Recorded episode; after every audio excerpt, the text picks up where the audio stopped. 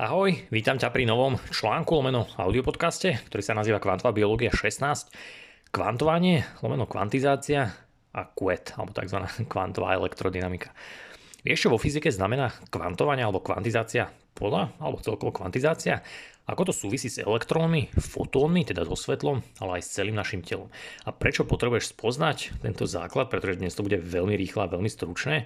A prečo naozaj potrebuješ spoznať základ tzv. kvantovo-elektrodynamickej teórie, skrátka je QET. Dôvod je veľmi jednoduchý a prezradil v podstate sám zakladateľ tejto teórie Richard Feynman. Pretože interakcia elektrónu s fotónom stojí nielen za celou chémiou, ale aj za celou biológiou, teda za celým fungovaním tvojho tela. A ako som prizvukoval, dnešný článok bude naozaj veľmi kratučký, stručný, no veľmi výstižný. Vsúvam ho schválne do tejto série teraz, pretože ti v budúcich, ktoré budú v vápniku, melanopsine a tak ďalej, veľmi, veľmi pomôžu. Takže určite si tento krátky článok vypočuj.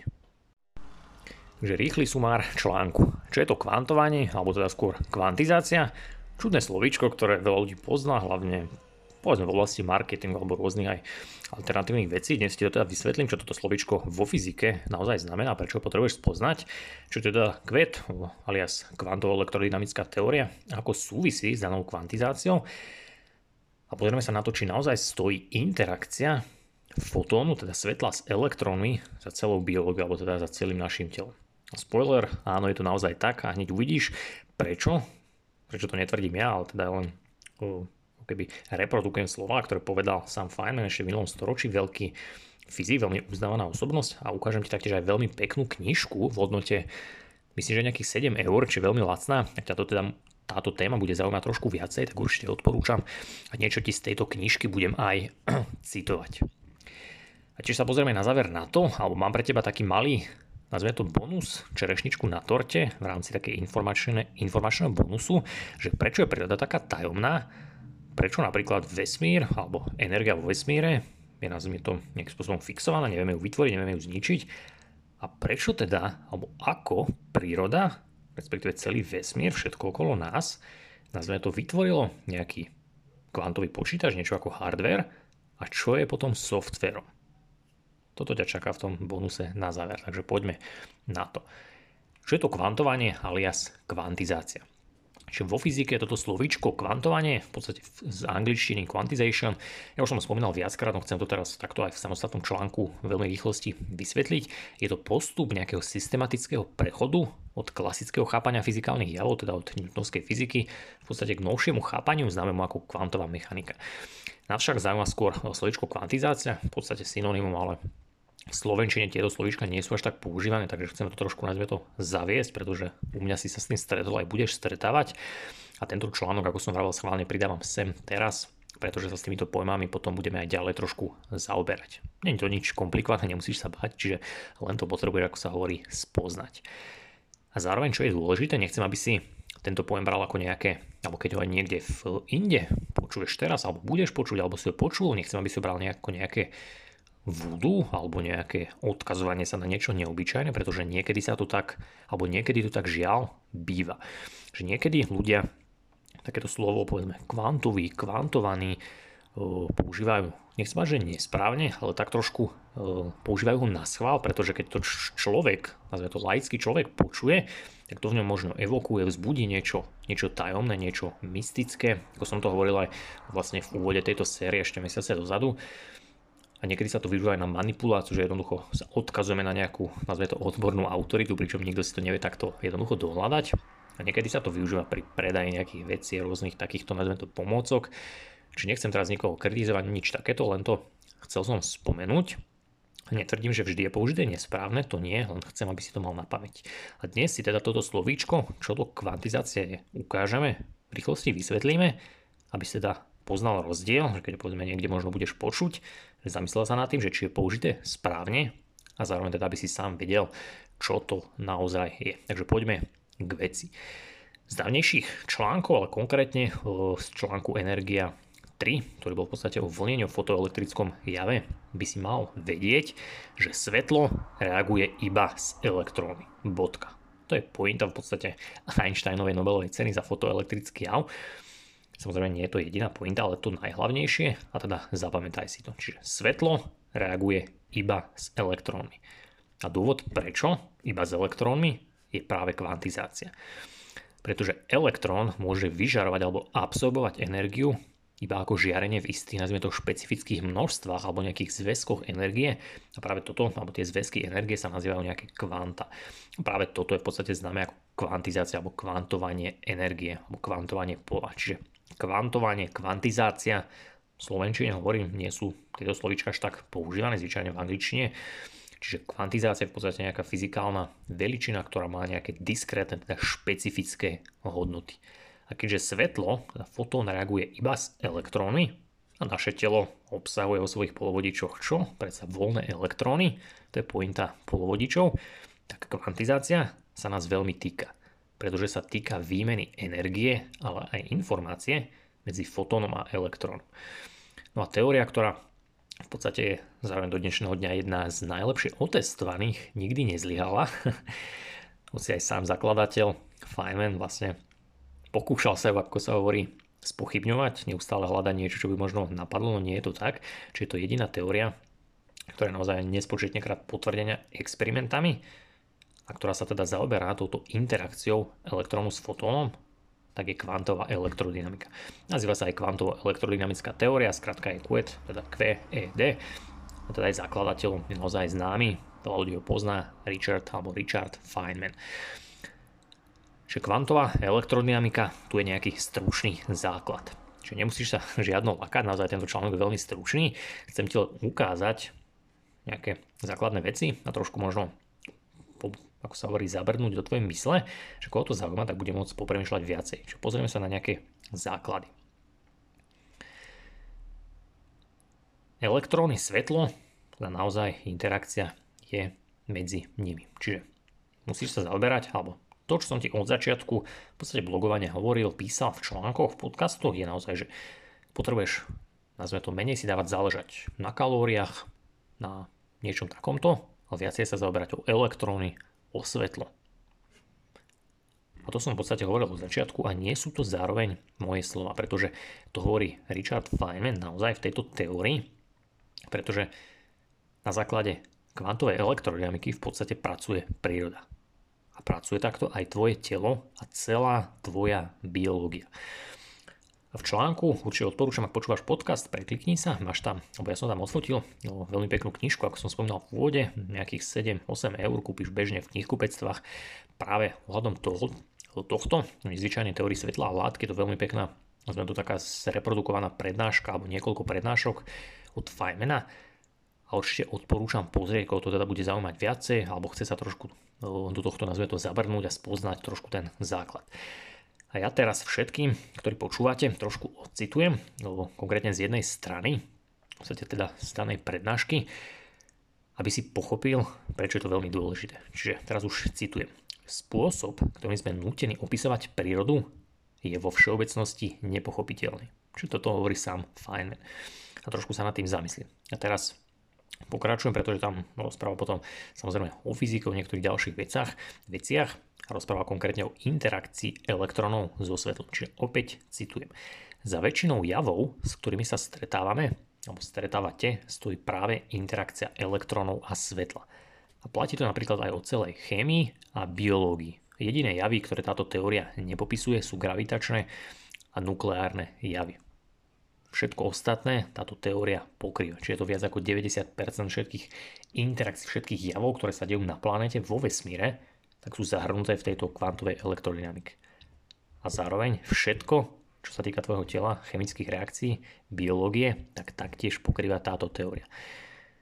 Čiže verím, že trošku lepšie rozumieš, prečo sú tieto veci naozaj potrebné a prečo musí byť tvojim cieľom zbieranie čo najväčšieho množstva elektrónov.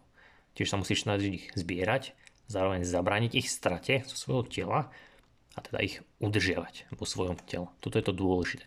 A presne toto v podstate, keď si tu už dlhšie, ak nie, tak môžeš si dohľadať spätne. Presne toto v podstate od začiatku blogovania, je 2,5, už takmer 3 roky, ti vysvetlím, lebo snažím sa ťa to naučiť. Hoď si to možno neuvedomil. V podstate na webe všetky praktické protokoly, alebo najmä praktické protokoly boli zamerané práve na toto aj keď si to neuvedomoval. To sa týka adaptácia na chlad, opäť je tam protokol.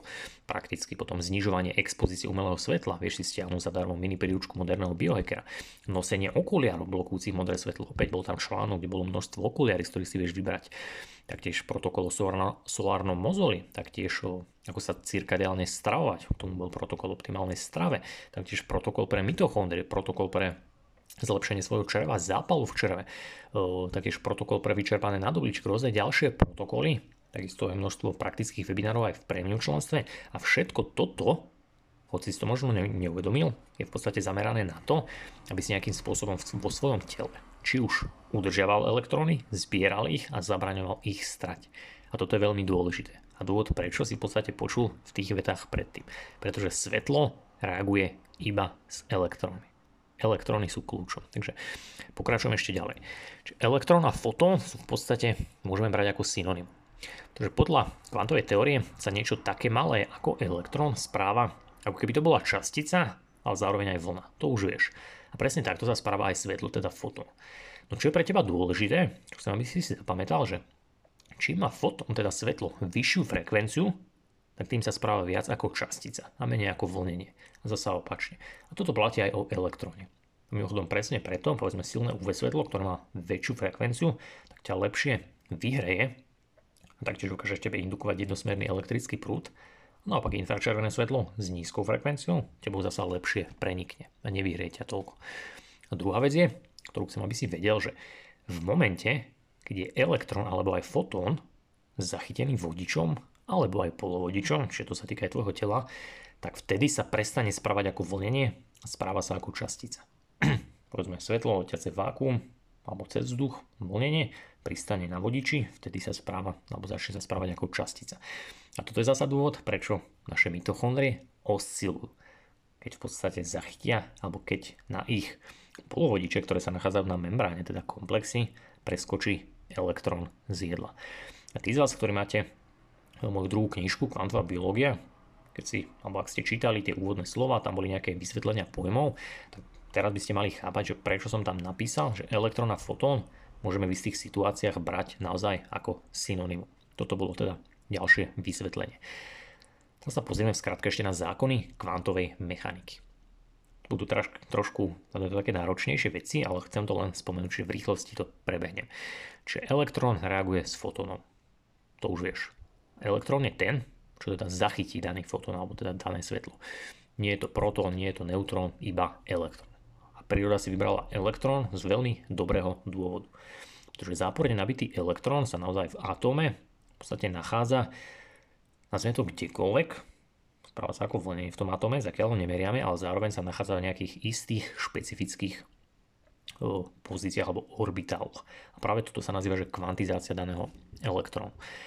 Ono to vyzerá nejak tak, že elektrón má 4 kvantové číslo. Ono sa to nazýva, že hlavné kvantové číslo, to je v podstate udáva číslo vrstvy, v ktorej sa ten atom od toho svojho jadra nachádza, potom vedľajšie kvantové číslo, to sa značí, že L, sa udáva tvar orbitálu, teraz nejdeme nejako riešiť. Tretie, to sa nazýva, že magnetické kvantové číslo, to sa značí M, to sa určuje nejaký orientáciu daného orbitálu a potom je tu štvrté spinové kvantové číslo, ktoré určuje v podstate smer spinu daného elektrónu. Čiže to len aby si mal predstavu, že naozaj ten elektrón má nejaké 4 čísla, ktoré ho identifikujú, vďaka čomu je kvantizovaný. Je presne špecifický. Pretože, možno nevieš, to povedal sám fajn, že v podstate každý, alebo keď si vezmeme elektróny, povedzme niekde na jednej strane vesmíru, na druhej, tak tie elektróny sú v podstate úplne rovnaké. Je tu častica rovnaká. No tieto 4 kvantové čísla, tak to je to, čo ho robí úplne špecifickým každý ten elektrón má priradené, alebo svetlo mu priradilo nejaké tieto hladiny, ho nejakým spôsobom kvantizovalo a to je to, čo ich odlišuje a dáva im tieto špeciálne funkcie. A teraz elektrón môže svetlo, teda energiu, príjmať, vďaka čomu ten elektrón môže v tom atome poskočiť na vyššiu úroveň alebo aj na nižšiu úroveň. To by si taktiež mal vedieť, pretože som to často rozoberal. A teraz, no v podstate teda predstav si atom, ten elektrón v nejakej tej orbitál, zachytí svetlo, ten elektrón sa môže zvýšiť do vyššej orbity alebo naberie viacej energie, a následne spadne naspäť, teda tú energiu zníži a všetku prebytočnú energiu vylúči ako fotón. Toto sa dá jednoducho vypočítať rovnicou, nemusíš si nič pamätať, len ti to chcem povedať, že v podstate energia daného fotónu je daná tzv. tzv. Planckovou konštantou krát frekvencia energie, ktorá v podstate frekvencia energie daného fotónu, ktorý teda unikol. A čo chcem povedať, že vidí, že v tej rovnici, keď sa počíta tá energia toho svetla, ktoré elektrón príjme alebo stratí, tak závislá od nejakej Planckovej konštanty. A toto je veľmi, veľmi maličké číslo. Je to nejakých 4,136 v podstate krát 10 na minus 15 elektron voltu za sekundu. Čiže je to veľmi maličké číslo, ale to číslo tu je. A teraz, príroda nám týmto niečo vraví. Že je tu nejaké takéto maličké číslo, od ktorého závisia tie hladiny tej energie, ktoré tie elektróny, tie fotóny strácajú alebo príjmajú. A to, čo tým príroda nám chce povedať, tak ja ti teraz prezradím, že čo podľa mňa nám tým možno chce povedať. Že prečo je príroda taká tajomná, alias ako to súvisí s kvantizáciou. Keď je elektrón vo svojom orbitále, teda ako súčasť atómu, tak naozaj sa správa teoreticky ako voľnenia, čiže môže byť kdekoľvek okolo toho atómu, podstate až do momentu, kedy ho reálne zmeriame. Dovtedy je kdekoľvek, keď sa na ňo pozrieme, tak vtedy už nie je kdekoľvek, už vieme kde je. Čiže tým ako keby preniesieme z toho kvantového sveta do toho nazme to newtonovského sveta. Teraz.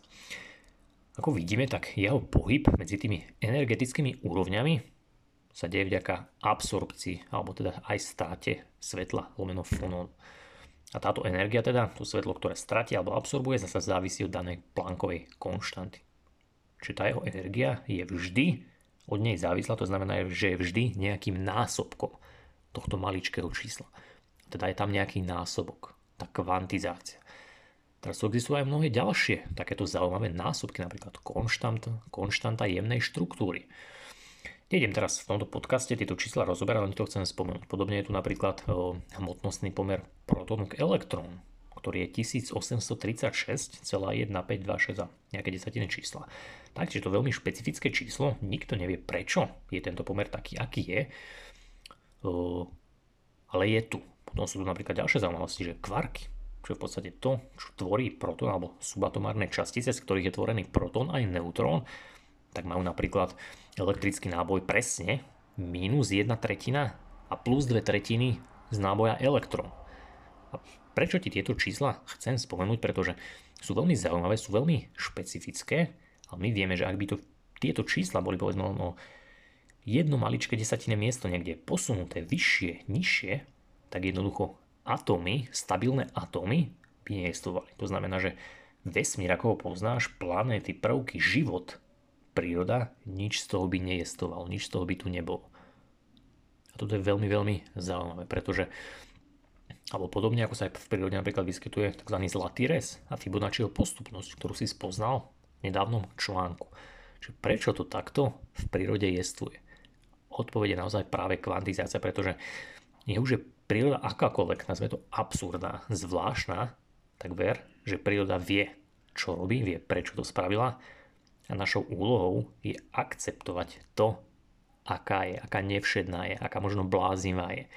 No my si musíme uvedomiť, že príroda je takáto schválne a využíva schválne ako svojich hlavných, nazvime to, aktérov, elektróny a fotóny. Vďaka ním funguje vesmír, funguje samotná príroda, vďaka ním funguje aj život. A teraz daný bonus, alias, alias malá myšlienková čerešnička na záver, čiže malý náhľad možno aj do budúcna. Takže zákony termodynamiky pozná každý z vás, alebo minimálne nejaký naozaj základ. A teda vieme, že energiu nemôžeme vytvoriť a nemôžeme ju ani zničiť, len neustále meníme jej formy. Čiže v celom vesmíre je energia nejakým spôsobom fixovaná, nemenná, daná. To je v podstate ten zákon zachovania energie. A teraz, zároveň tiež vieme, tak nevieš, prečo to tvrdím, tak si preklikni na článok, tam nájdeš zdroj, že na každý atom vo vesmíre prípada zhruba miliarda fotónov.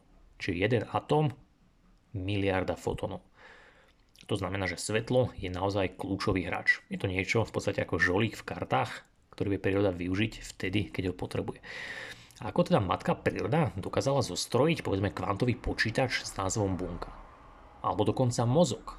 Mohla na to využiť atómy v nás, mozgu, že tejto sérii si aj o mozgu ešte povieme, pretože tieto atómy obsahujú elektróny a elektróny ako jediné podľa kvantovej elektrodynamiky reagujú so svetlom. Pretože príroda, niekto by ju možno nazval Bohom alebo nejako inak, ja hovorím príroda vie, alebo vedela od začiatku, že na každý atóm prípadne cca miliarda fotónov. A tiež príroda vie, že svetlo prenáša energiu, ale aj informáciu. A zároveň svetlo nemá žiadnu hmotnosť. Či nie je zaobalené nejakou hmotou. To znamená, že informácia a energia vo svetle v danom letiacom fotóne v podstate môže byť použitá na naprogramovanie, na usmernenie, na vytvorenie hmoty. A keďže na jeden atóm prípada miliarda fotónov, tak energia, informácia musí vždy prúdiť zo svetla do atomov, teda do hmoty a nikdy nie naopak.